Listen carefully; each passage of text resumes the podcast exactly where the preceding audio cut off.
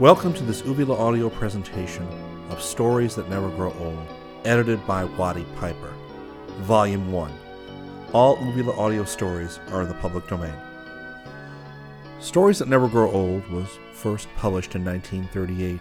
It is a collection of classic stories that are best loved by many children.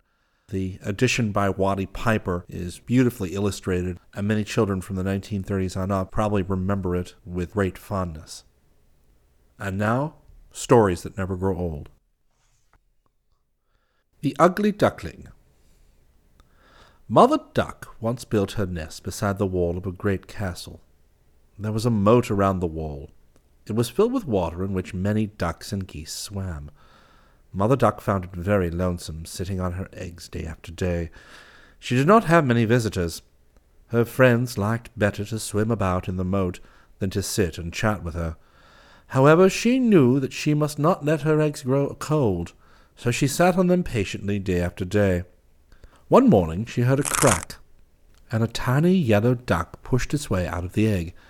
Soon there was another crack, and another, and another until every egg except one had broken. This last egg was larger than the others. As Mother Duck was wondering why it did not crack, old Grandmother Duck, who was swimming by, waddled ashore. How are you? she quacked. Very well, thank you. Mother Duck replied. All my eggs have hatched except one. Come and see my pretty ducklings. What fine ducklings! The old grandmother said. But why waste your time sitting on that large egg any longer? I'm sure it's a turkey's egg, and a little turkey is a great bother to a duck. I know because I hatched one long ago. He was so afraid of the water he wouldn't even wet his toes. I may as well sit on it a little longer, said Mother Duck. I've sat so long now that I'd like to finish the hatching.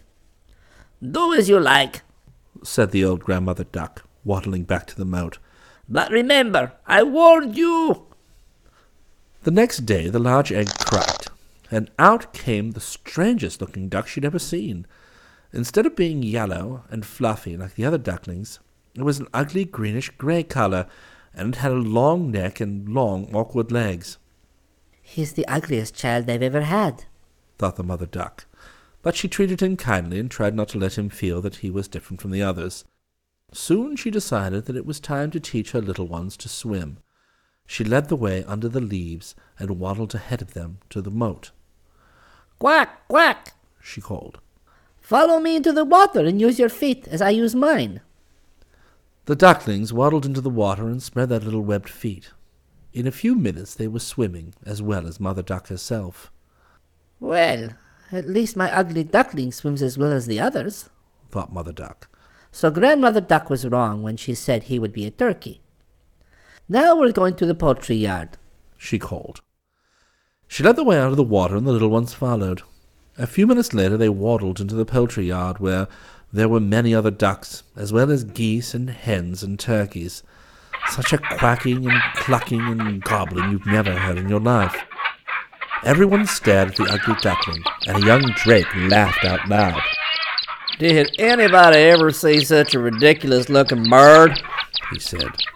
With his sharp bill, he pecked at the poor little ugly duckling. Stop, said the mother duck. I will not have my duckling ill-treated. The drake went away, but the largest turkey in the yard came up and looked at the frightened little bird. Gobble, gobble, gobble, gobble, he said. Whoever brought this ugly duckling in our yard? Keep away, Mother Duck said.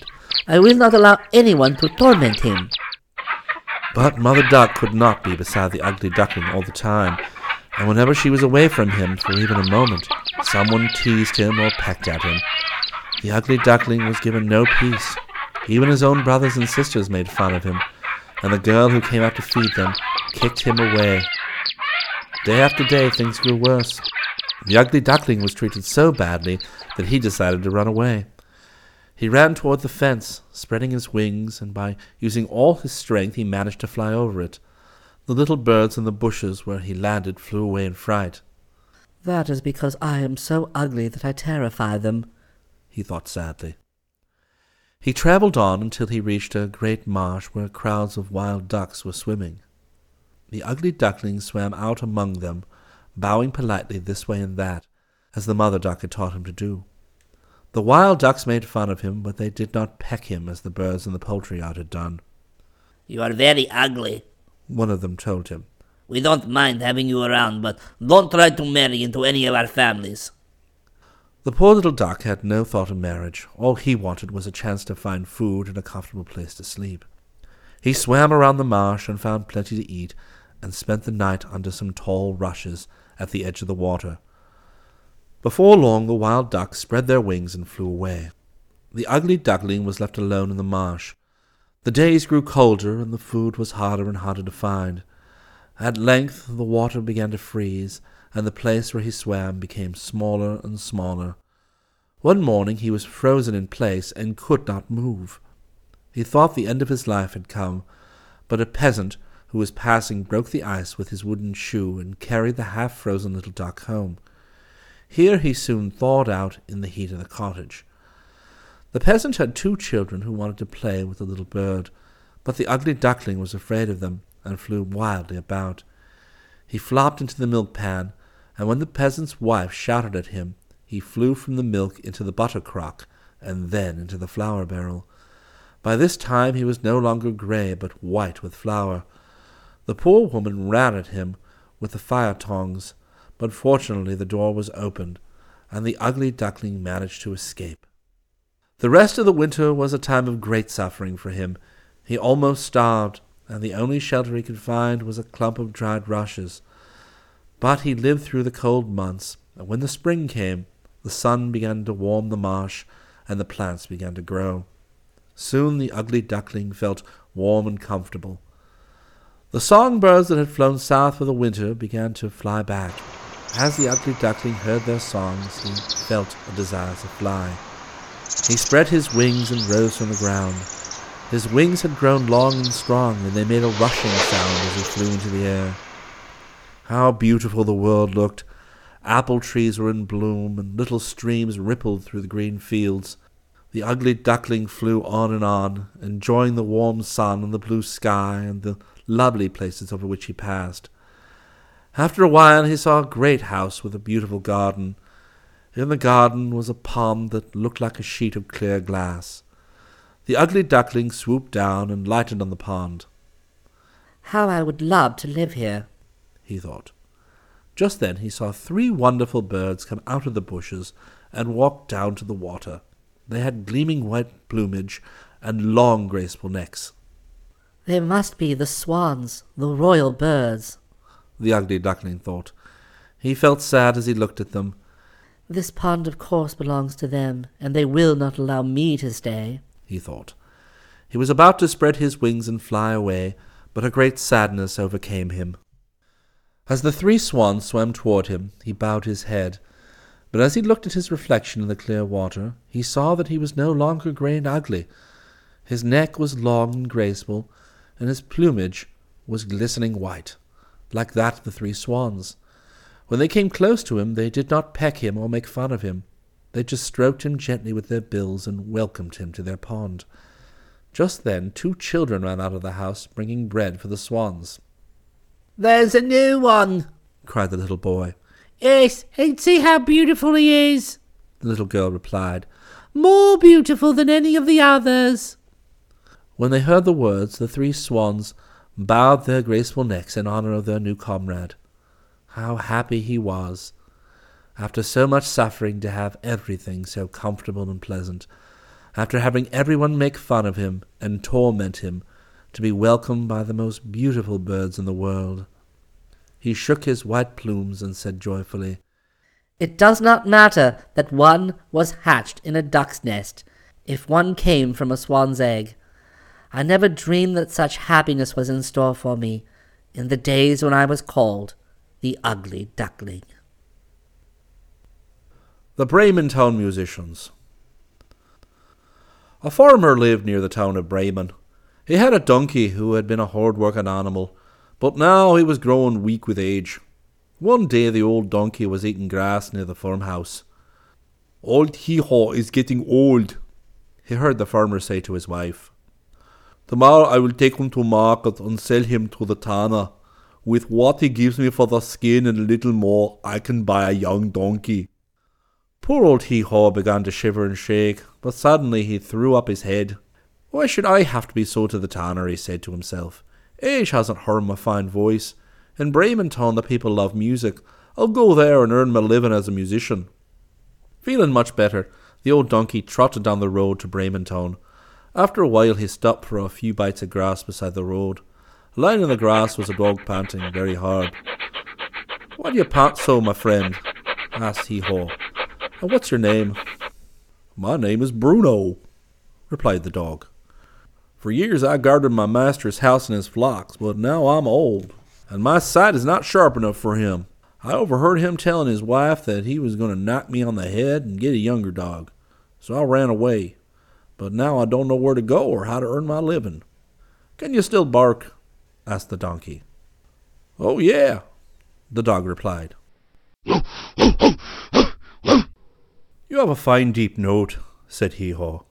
Join me and go to Bremen Town. There we can make our living as musicians. Up jumped the old dog, and side by side the two animals trotted toward Brementown. A little farther along, they came to a place where a cat was sitting in the middle of the road, looking very sad. What's troubling you, Mistress Cat? asked Hee Haw. I'm homeless and hungry, said the cat. For years I caught mice in my mistress's house, but now I can't move quickly enough, and the mice escape. I heard my mistress planning to tie a stone around my neck and drop me into the river, so I ran away but now I don't know how to find a bite to eat. Can you still meow? asked the donkey. Oh, yes, indeed, replied the cat. That's a very sweet tone, said the donkey, and we should make excellent harmony with my bray and Bruno's bark. We are going to Bremen Town to earn our living as musicians. Won't you come with us? Thank you, said the cat.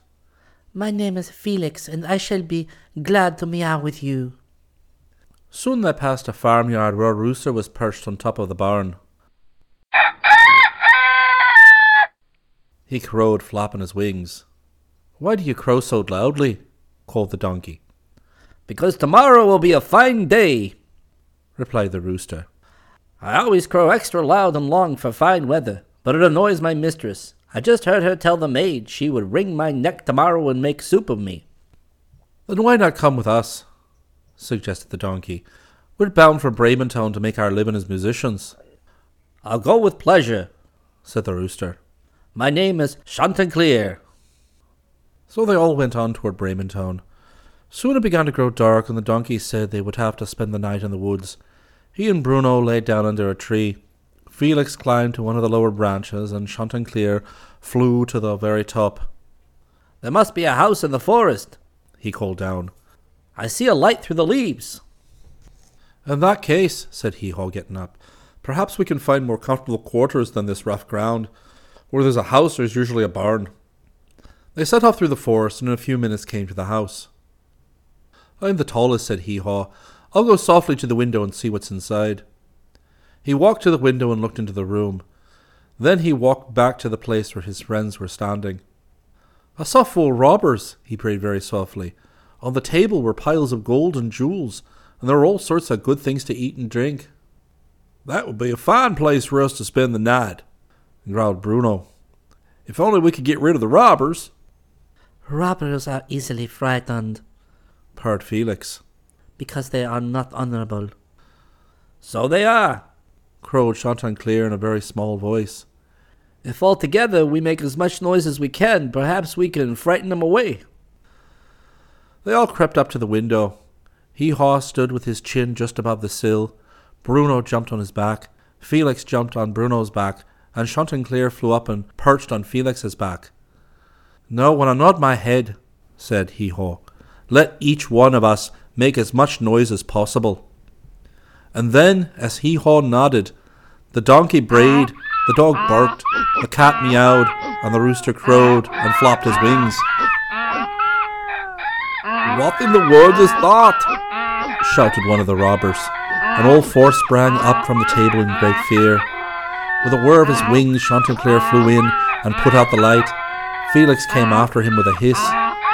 Bruno followed with a growl, and old Hee-Haw jumped through the window with a loud bray and a clatter of hooves against the window frame.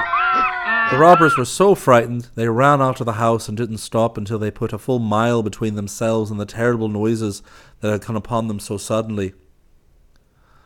The gold can wait, said Hee Haw, sitting down at the table.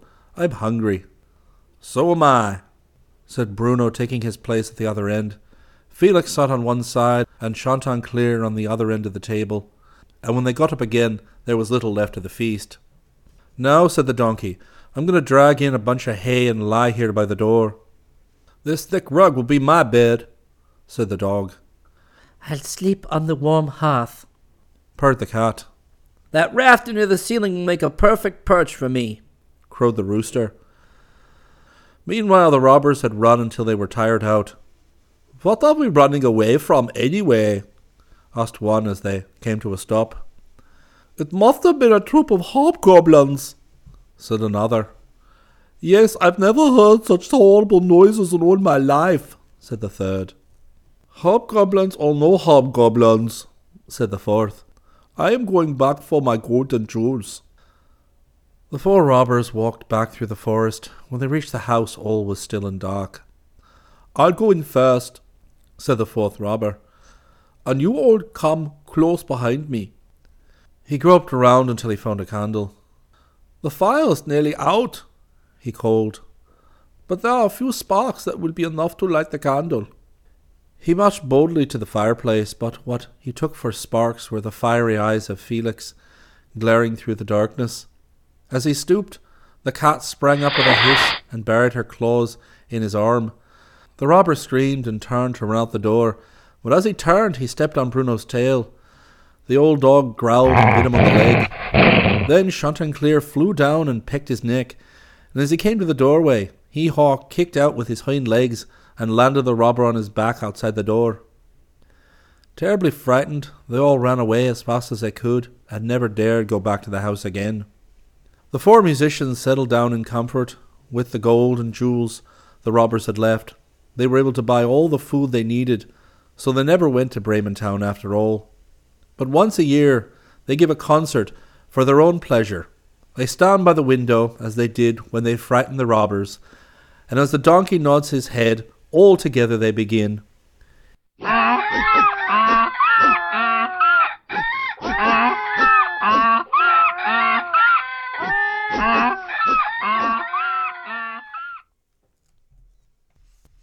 The Fox and the Stork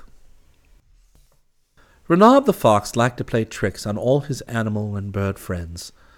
One day he invited Longlegs the stork to dinner. When his guest arrived, Reynard led the way to the table. He had prepared a good thick soup, which he knew Longlegs liked better than anything else. But to play a joke on the stork, the fox had served it in a low, flat dish. Eat up, my friend, said Reynard, and with his long red tongue he lapped up the good soup. But poor Longlegs, with his long bill, could only get a few drops of good soup, so he went home hungrier than when he came. Not long afterwards he invited Master Reynard to dine with him. When the fox reached the stork's home, Longlegs led the way to the dinner table. Now, instead of being served in a low, flat dish, the soup was served in a tall jar. Eat up, my friend, invited Longlegs, and put his long bill down into the delicious soup. But Reynard could not get even the tip of his nose into the small mouth of the jar. He had to be satisfied with a few drops that fell down the outside. So he went home hungrier than when he came, but he remembered the trick he had played on Stork, and had to admit to himself that, for once, he had met his match. The Boy and the North Wind A long time ago in Norway, a boy lived with his mother. One day she gave him a bowl and said, Go to the storehouse and bring me some meal for our porridge. The boy crossed the yard and filled the bowl in the storehouse, but the moment he came out the door, the north wind came down with a roar and blew all the meal out of the bowl. The boy went back into the storehouse and got some more meal, but as soon as he stepped out the door, the wind blew the meal away again. Once more he filled the bowl, and once more the wind emptied it. Now the boy became angry. He started toward the north, where the wind had his home. He walked and walked, and it was almost night when he reached the palace of the north wind. Good day, said the boy to the wind. Thank you for calling on me yesterday. Good day, the wind replied gruffly. There's no need for thanks. What brought you here? I came to ask you to give back the meal you blew from my bowl, said the boy. We are very poor, and if you keep blowing our meal away, we are likely to starve. I've got no meal, said the north wind. But I'll give you a tablecloth that will be better than many bushels of grain.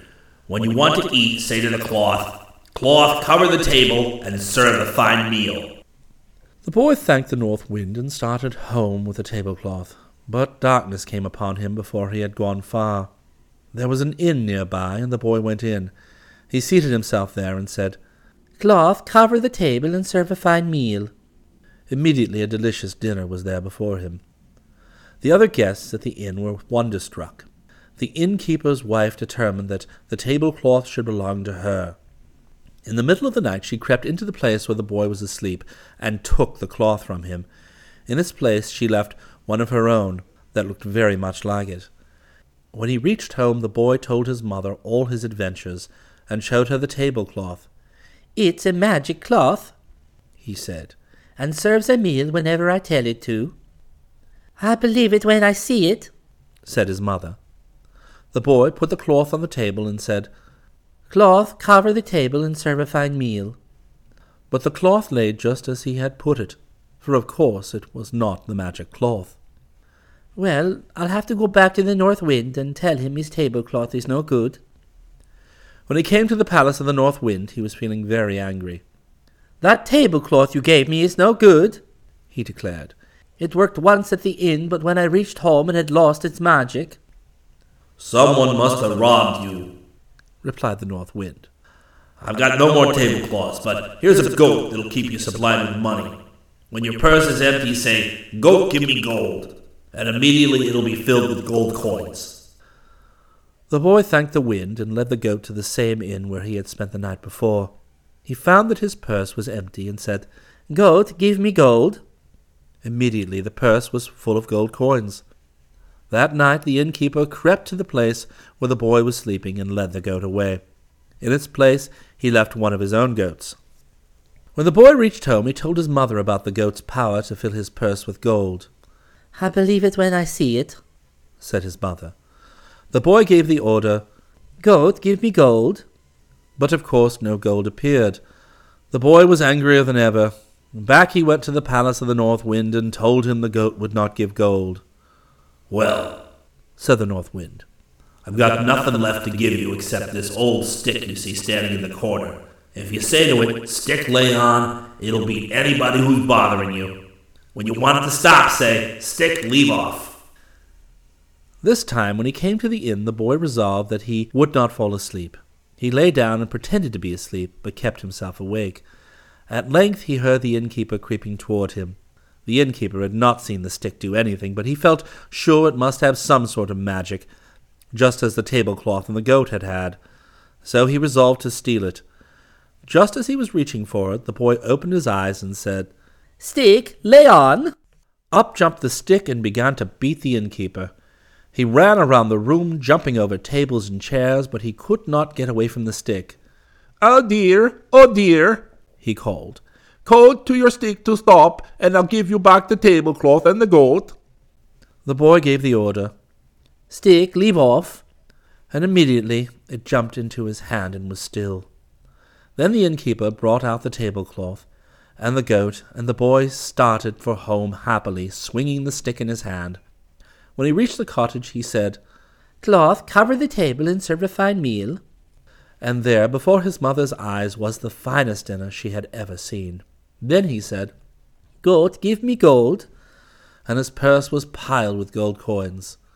We shall never have to worry about the bowl full of meal again, said the boy and we'll keep the stick standing in the corner to be used if anybody tries to rob us of our tablecloth or of our goat. The Story of Hansel and Gretel Near a great forest lived a poor woodcutter with his two children, Hansel and Gretel, and their stepmother. Times were very hard, and a day came when there was no food in the cottage except a little stale bread. That night the stepmother said to her husband, I can't bear to see the children starve. It would be better to take them into the forest and leave them. There they might at least find some berries or roots to eat. The woodcutter was very sad at the thought of parting from his children, but he felt his wife knew best. So the next morning he said to Hansel and Gretel, Come with me into the forest. While I cut wood, you can look for berries. Gretel was glad, but Hansel had overheard what his stepmother had said the night before, and knew that his father intended to leave them in the woods. Her stepmother gave each of them a small piece of bread. This is for your lunch, she said. Gretel put her piece into her pocket, but Hansel crumbled his, and every few steps along the way he dropped a crumb to mark the path which they had followed. When they reached a sunny clearing in the forest, their father said, You may stay here and hunt for berries while I go on farther to cut wood. All morning the children looked for berries, but none were to be found. At noon they ate Gretel's bread. As evening came on, Gretel began to grow anxious. I wonder why father does not come, she asked. With sorrow, Hansel told her what he had overheard their stepmother saying. Gretel began to cry, but Hansel comforted her. Wait until the moon rises, he said. Then the crumbs I dropped will show us the way home. But when the moon rose, no crumbs were to be seen. The hungry birds had eaten them all. Sad and hungry, the children laid down at the foot of a tree and fell asleep.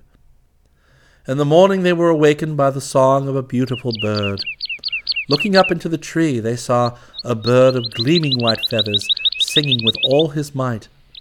The bird flew to the next tree. He seemed to be calling them. They followed, but as soon as they came beneath the tree in which he was perched, he flew on farther. They forgot their sadness and their hunger. All day they followed the bird. Toward evening they came to an opening in the forest. Before them was a little cottage gleaming in the rays of the setting sun. Look, Gretel, exclaimed Hansel. I believe that cottage is made of gingerbread. It really is, replied Gretel, running up and tasting a little piece that she had pulled from the wall. And the roof looks as though it's shingled with butterscotch. The window sills are made of chocolate, declared Hansel, breaking off a bit and eating it. And all the window panes are made of clear candy, said Gretel. At that moment the door of the cottage was opened, and an old woman came out. What a sweet little boy and girl, she said in a soft, wheedling voice. Are you hungry? Come inside, and I'll give you something to eat. The children felt afraid, but they followed the old woman into the house. She gave them milk and bread and nuts and apples and pancakes and honey. When they had eaten all they could, she pointed to two little beds. Now go off to bed, children she said. Sleep well, little dears. In a very few minutes Hansel was fast asleep. The old woman seemed kind, but Gretel did not trust her, and decided to stay awake. The old woman had only pretended to be kind. She was really a witch, who had built a house made of candy to lure children there. After a time the old witch came tiptoeing toward Gretel's bed. Gretel pretended to be asleep, and the witch went to the bed where Hansel was sleeping. Gretel opened her eyes and saw the old witch lift Hansel from the bed and carry him out the door. All night the little girl lay wondering what had happened to her brother. When morning came, the witch shouted at Gretel to get up, and gave her a pail to bring water from the pump. Gretel ran out to fill the pail, and was astonished to see Hansel lying asleep in a huge cage. She ran over to the cage and called to her brother. When he opened his eyes, he seemed bewildered. How did I ever come here? He asked, looking around at the bars of the cage. Gretel told him how she had seen the old witch carry him from his bed. Hansel began to shake the door of the cage, but Gretel told him that the witch had no doubt locked it by the magic power of her wand, and that only the same magic power could open it. Just then she heard the angry voice of the witch calling to her to hurry. She filled the pail at the pump and ran back to the cottage. All day long the witch kept her busy, sweeping and scrubbing and doing all sorts of hard tasks. Late in the afternoon she ordered Gretel to chop wood. We must heat the oven, said the old witch, chuckling with wicked glee. Gretel wondered why the witch wanted the oven heated, for there was no bread ready to be baked. But she kept on chopping, and the witch kept putting wood into the fireplace until there was a great big blaze. Then the witch opened the iron door of the big baking oven and peered in. Crawl into the oven, girl, She ordered. and see if it's hot enough. Now indeed Gretel was frightened, for she knew that the witch intended to shut her up in the hot oven. She would have tried to run away, but she could not leave Hansel a prisoner in the cage outside. She had to think up some way to free him. I'm afraid I can't get in. She said, The opening is too small. Silly goose. snapped the old witch. It's plenty big enough for a little girl. See? Even I can get myself into it.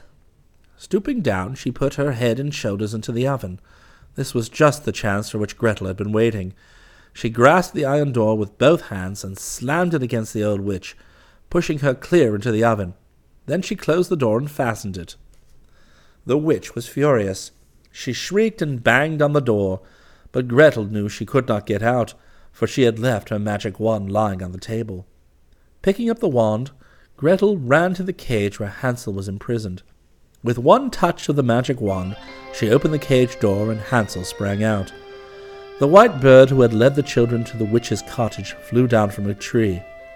As he touched the ground, he became a handsome young prince, and the cage in which Hansel had been held prisoner melted away into thin air.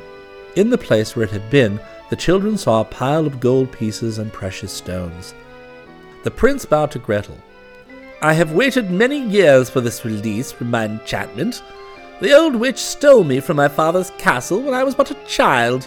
The spell she put upon me could never be broken until she was outwitted by a mortal. You are the first mortal who has been able to outwit her, he said, bowing to Gretel again.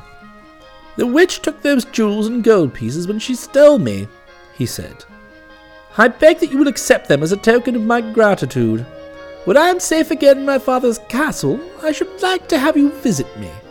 Goodbye, he said, and he turned and walked into the forest and was lost to sight among the trees. Hansel and Gretel filled their pockets with gold and precious stones. Then they set out, hoping they might meet someone who could tell them how to reach their home. They had not gone far when they saw their father and stepmother coming toward them. Dear children, exclaimed the stepmother. we could not bear to think of you alone in the forest. If we must starve, we'll all starve together. But we need not starve.